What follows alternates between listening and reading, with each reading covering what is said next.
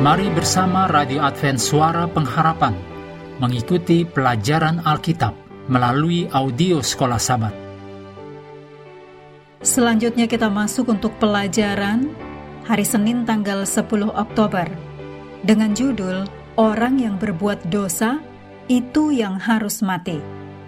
Mari kita mulai dengan doa singkat yang didasarkan dari Amsal 19 ayat 22.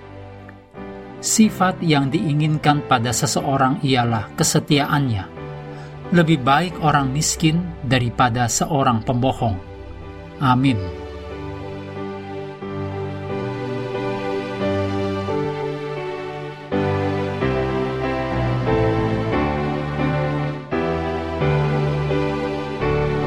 Kita baca ayat-ayat berikut untuk membantu kita memahami sifat jiwa manusia. Yehezkiel 18 ayat 4 Sungguh, semua jiwa aku punya, baik jiwa ayah maupun jiwa anak, aku punya. Dan orang yang berbuat dosa, itu yang harus mati. Ayat 20 Orang yang berbuat dosa, itu yang harus mati. Anak tidak akan turut menanggung kesalahan ayahnya, dan ayah tidak akan turut menanggung kesalahan anaknya.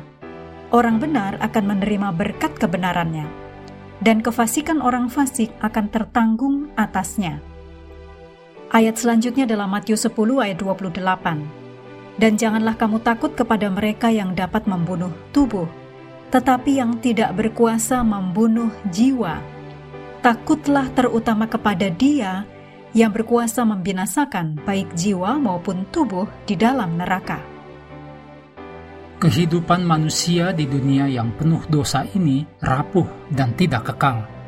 Demikian ditulis dalam Yesaya 40 ayat 1 sampai 8. Tidak ada yang terinfeksi oleh dosa yang bisa kekal secara alami.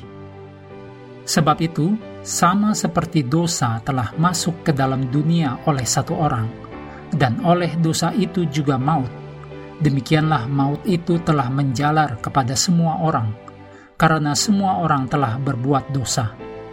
Demikian dicatat dalam Roma 5 ayat 12. Kematian adalah konsekuensi alami dari dosa yang mempengaruhi semua kehidupan di sini. Mengenai hal ini ada dua konsep Alkitabiah yang penting. Konsep pertama adalah bahwa manusia dan binatang sama-sama mati. Sebagaimana dinyatakan oleh Raja Salomo dalam Pengkhotbah 3 ayat 19 dan 20, karena nasib manusia adalah sama dengan nasib binatang. Nasib yang sama menimpa mereka. Sebagaimana yang satu mati, demikian juga yang lain. Kedua-duanya mempunyai nafas yang sama, dan manusia tak mempunyai kelebihan atas binatang. Kedua-duanya menuju satu tempat. Kedua-duanya terjadi dari debu, dan kedua-duanya kembali kepada debu. Konsep kedua adalah bahwa kematian fisik seseorang menyiratkan penghentian keberadaannya sebagai jiwa yang hidup. Dalam bahasa Ibrani, nefas. Dalam kejadian 2 ayat 16 dan 17, Allah telah memperingatkan Adam dan Hawa bahwa jika mereka berbuat dosa dengan memakan buah dari pohon pengetahuan tentang yang baik dan yang jahat, mereka akan mati. Menggemakan peringatan ini, Tuhan menegaskan poin dalam Yehezkiel 18 ayat 4 dan 20. Orang yang berbuat dosa itu yang harus mati. Pernyataan ini memiliki dua implikasi utama. Yang pertama, karena semua manusia adalah orang berdosa, kita semua berada di bawah proses penuaan dan kematian yang tak terhindarkan. Demikian ditulis dalam Roma 3 ayat 9 sampai 18 dan ayat 23. Kedua, konsep Alkitabiah ini meniadakan gagasan populer tentang kekekalan alami jiwa yang dianggap benar. Jika jiwa itu kekal dan hidup di alam lain setelah kematian, maka kita tidak benar-benar mati, bukan? Sebaliknya, solusi Alkitabiah untuk dilema kematian bukanlah jiwa tanpa tubuh, yang bermigrasi ke surga atau api penyucian atau bahkan ke neraka. Solusinya adalah memang kebangkitan dari mereka yang mati di dalam Kristus.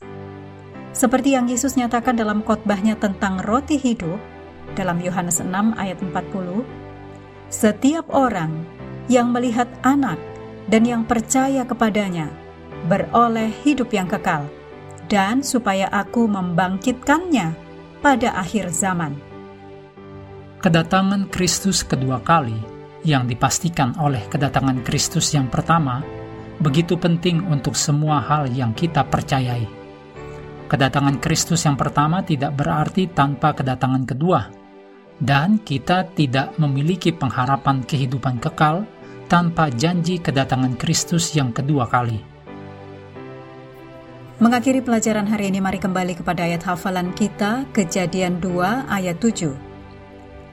Ketika itulah Tuhan Allah membentuk manusia itu dari debu tanah dan menghembuskan nafas hidup ke dalam hidungnya.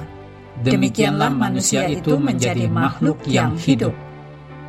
Hendaklah kita terus tekun mengambil waktu bersekutu dengan Tuhan setiap hari bersama dengan seluruh anggota keluarga.